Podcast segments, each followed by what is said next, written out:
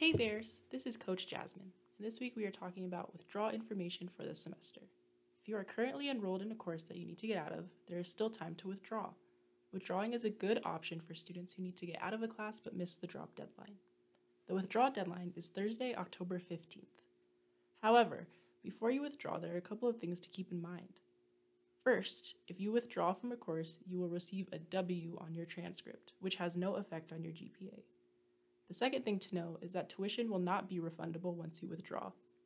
This means that you will still need to pay the remaining tuition and fees for the course even after you are no longer enrolled.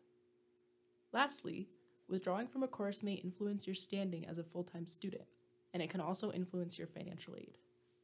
Being a full time student means that you have at least 12 credits in a semester. If you withdraw and drop below 12 credits, your financial aid can be impacted.